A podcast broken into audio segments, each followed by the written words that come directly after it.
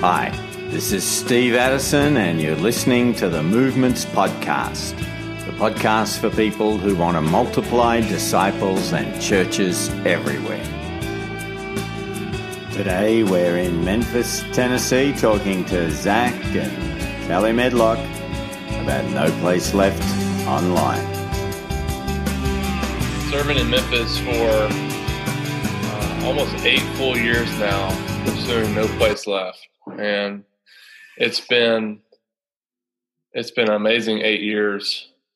Uh, Ron and I teamed up together uh, maybe around six or seven years ago, and we're still, praise the Lord, rolling together as partners.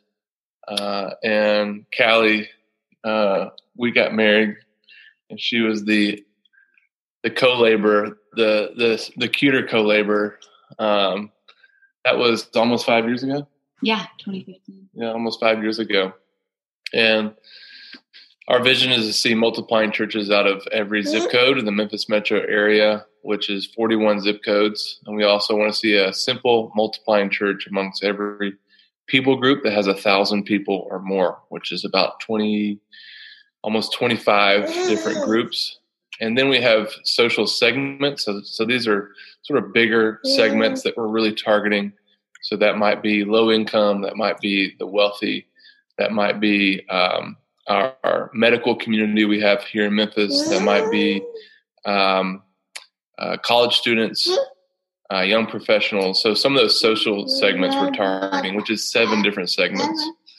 And uh, so my time is uh, lots of training, uh, encouraging, pastoring. It seems like more and more uh, the church planters and those that are pursuing lostness uh, in these different segments or zip codes, uh, and also planting churches ourselves. So I've been the last year and a half been planting a church in a youth prison, which has been a lot of fun, and then coming alongside others that are doing the same.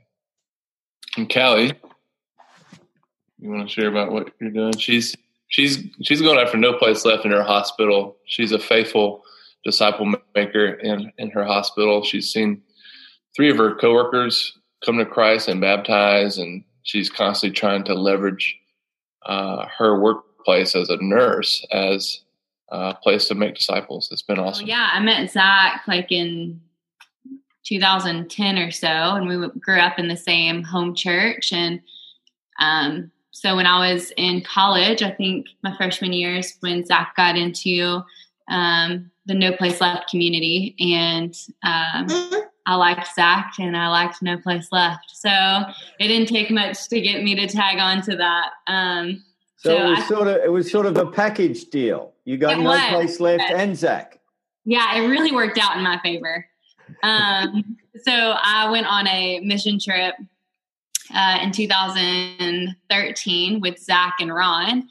Um, and that's where I learned like the bridge illustration, how to share the gospel. Um, I think a little bit, we learned a little bit about Four Fields then. And mm-hmm. um, so I came home and just started practicing it with my family. I have three younger sisters. And so I shared with um, the oldest of the three. And she said that she wanted to follow the Lord. And so um, we got to talk about what that looks like and what that means. And then I trained her in how to share.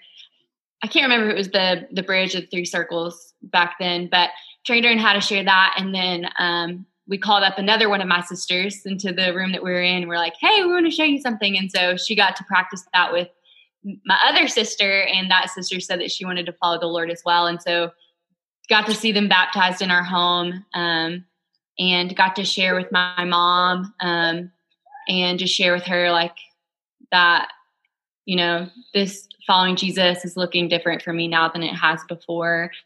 And um, share the gospel with her and just talk about her background. And um, she said that she wanted to really start following Jesus in a different way than she had ever before. Um, and so for a while, we had a church meeting in my home just with my family. Um, we're going out there on Sundays and um, intentionally going through, you know, the three thirds and being church with them. So seen a lot of change and transformation in my family over the years. It sounds like things were going along pretty much uh, full speed ahead there in, in Memphis. And then, Yeah. like for the rest of the world, uh, the virus came and lockdown. What's Yeah. it been like since since that happened?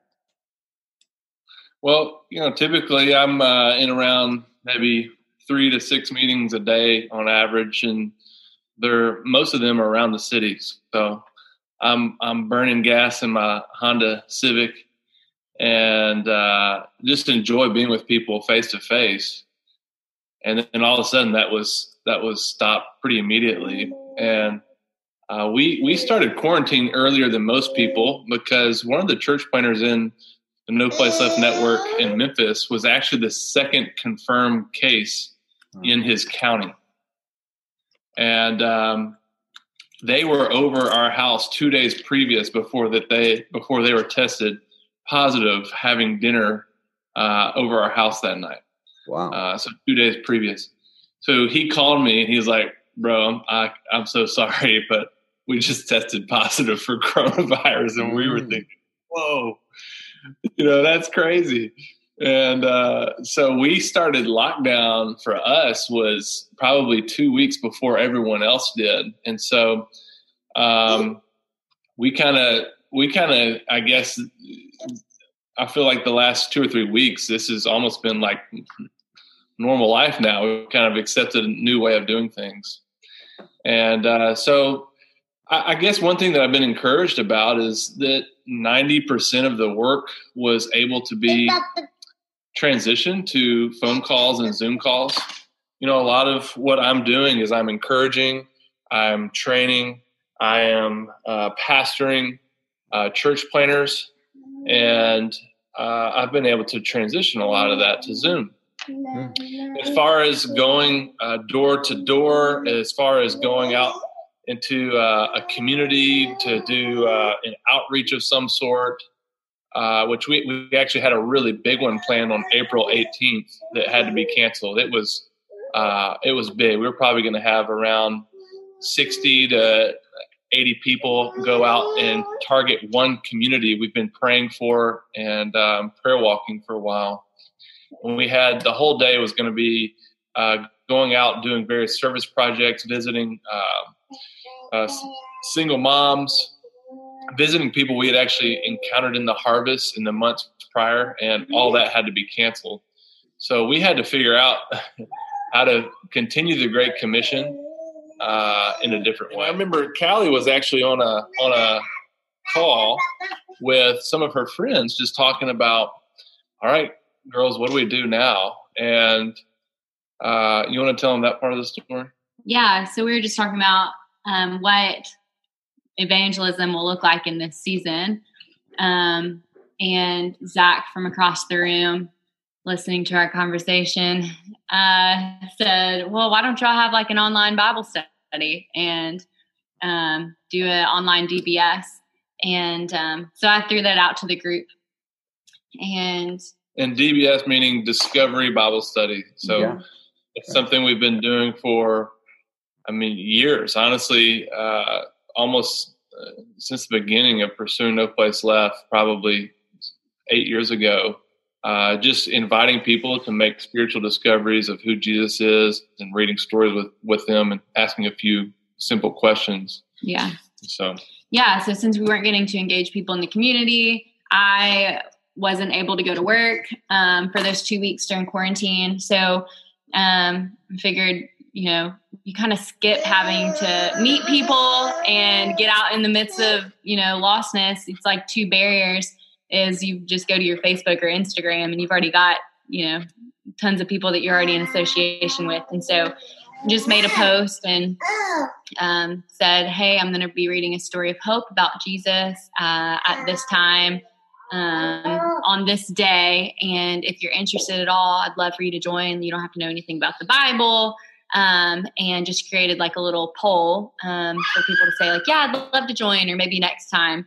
And um, had, yeah, I think like 20, twenty three. 20 yeah 23 people who were interested in 48 hours that was blowing my mind after after the first night uh, i said so how many she says i've got nine girls already said they want to join. And the next day she said, I have 23. Was like, Are you serious?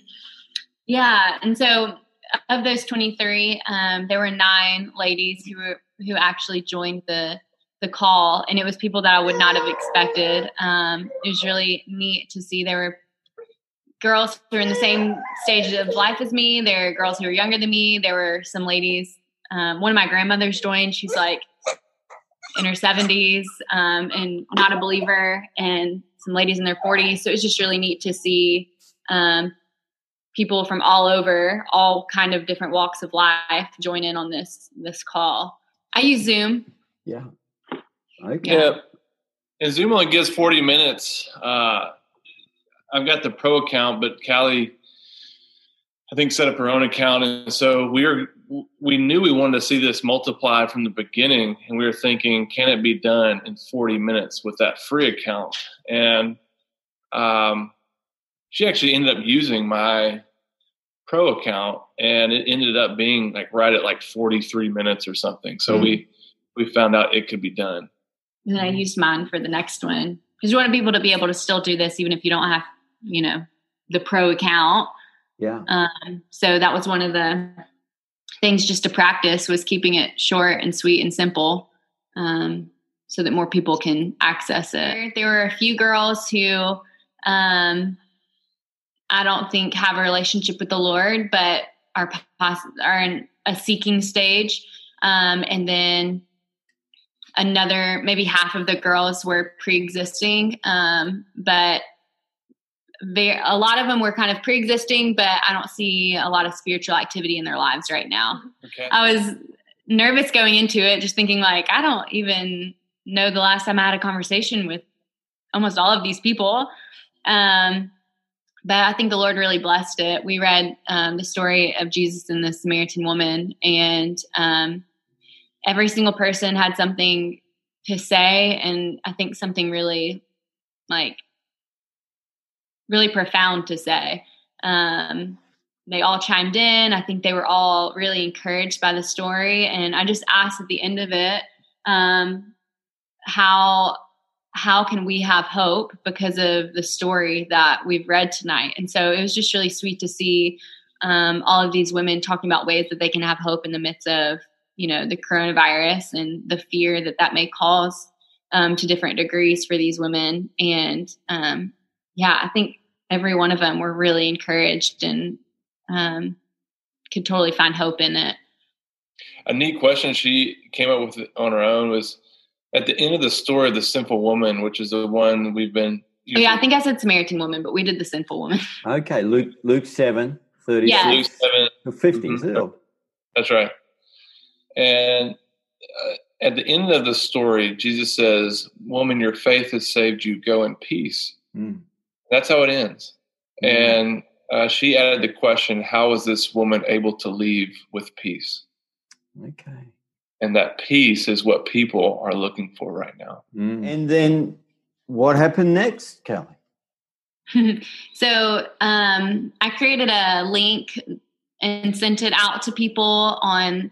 Um, it was just a little questionnaire that said, "Would you be?" It was a Google form yeah, would you be interested in joining more of these? And then got their contact information. Um, so I did a few more of the calls, and each time I would just reach out to those ladies and say, Hey, I'm doing one this night. I kind of did them at different times and different days um, just to see if other people would be able to join. Um, and there were a few girls who were consistently joining the calls. Um, and yeah, one girl in particular is like starting to read the Bible and um, reaching out to another friend that she has who's a believer, a mutual friend of ours, and is like really interested in in spiritual things, reading the Bible, praying, things like that. Now that I don't think was really there before. So there was one particular girl who joined the call and just said, "Hey, I'm super interested in being a part of this." I'd known her from um, a mutual friend. I knew that that mutual friend had talked to her about Jesus, had shared some stories, but hadn't gotten a lot of traction in the past. And so um, she reached out, said she wanted to join. She came on the first call, she came on the second call, she came on the third call. Um, and she was probably the most, I mean, everyone was interactive, but um, she you could tell something was going on in her heart when she was on the call.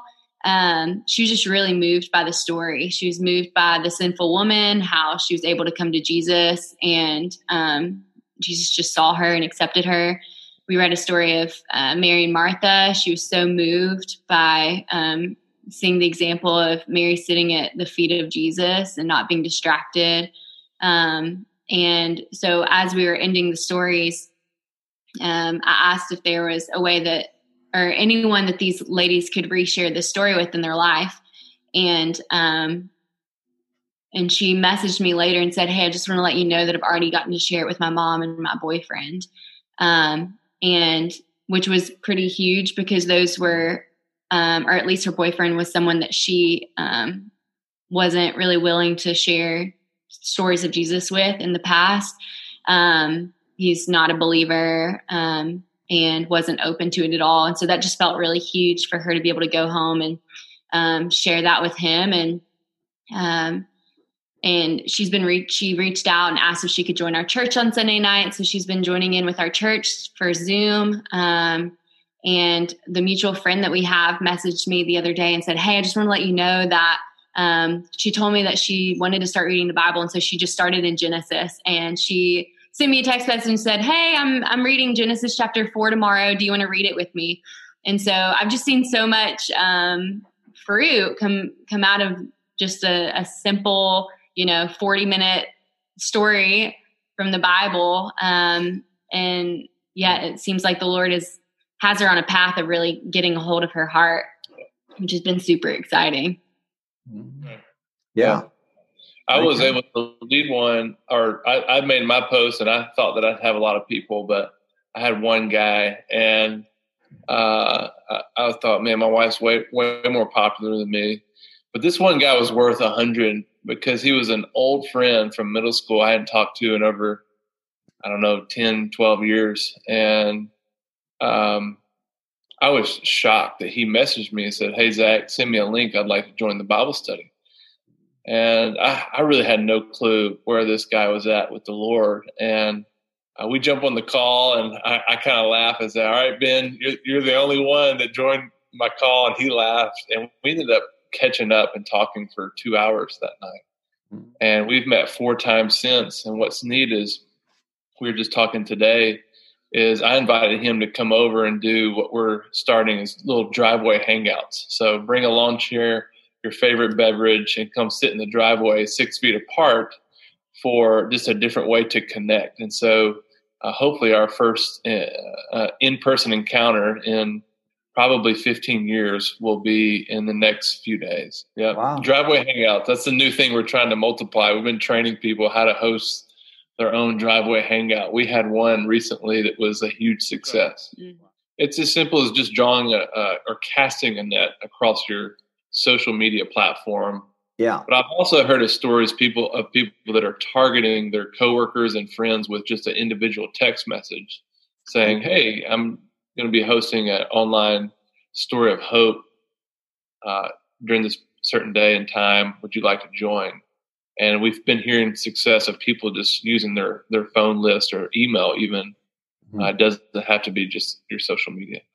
Yeah. But we we tend to collect a lot of friends we forget about we haven't talked to in six, seven, eight years, and we typically typically don't think of them as our oikos. But mm-hmm. uh, a lot of us are being surprised at who's still watching uh, on social media. Yeah. The most encouraging thing isn't even necessarily what has been going on in Memphis, but maybe what's been going on um, in other places of the world. I think we've just heard about so many different people and places um, all over the world that um, have adopted doing these discovery Bible studies online. And so it's just been super encouraging um, to hear all the time different different people who are doing this, different people that they're engaging, really neat stories.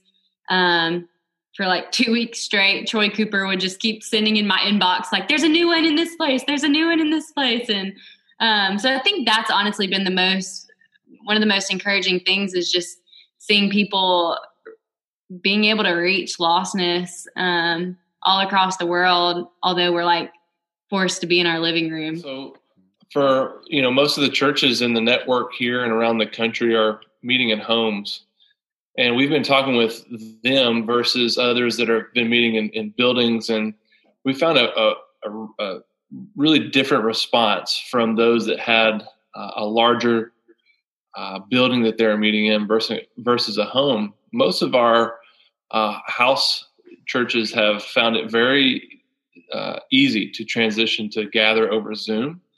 That was that started immediately and we've been surprised at all the new people that have hopped on. We've got actually we've, we've got a couple new members uh, that ha- i actually haven't seen in person that ended up joining the church like amanda's mom who's been with us every every week for going on seven eight weeks now.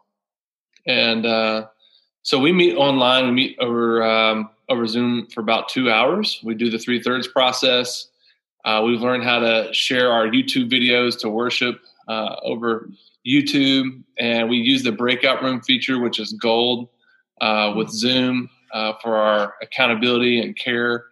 And it's gone really well. We're still able to be uh, encouraged. We're able to uh, really do everything we could do in person. Last night we were gathering, and we did the Lord's Supper together. You know. Um, we haven't had our first Zoom baptism yet, but I, I believe it's coming soon.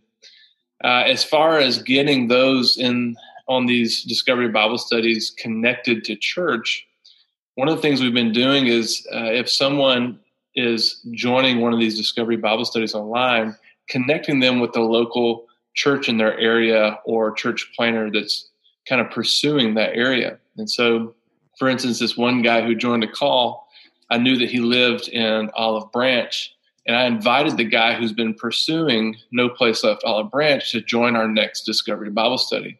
And so they joined, and then they got to connect and share uh, their uh, contact information so that when things begin to lift, uh, there's a new person to potentially join their church. Uh, what we see across the city, Steve, is that um, this community is instead of saying, "Oh no, this is terrible," um, you know, being sad about the different limitations that this has brought. We see this community of, of churches and leaders really saying, "This is an opportunity," and I've been so encouraged uh, to see that attitude. And my hope is that that attitude spills into the rest of the church.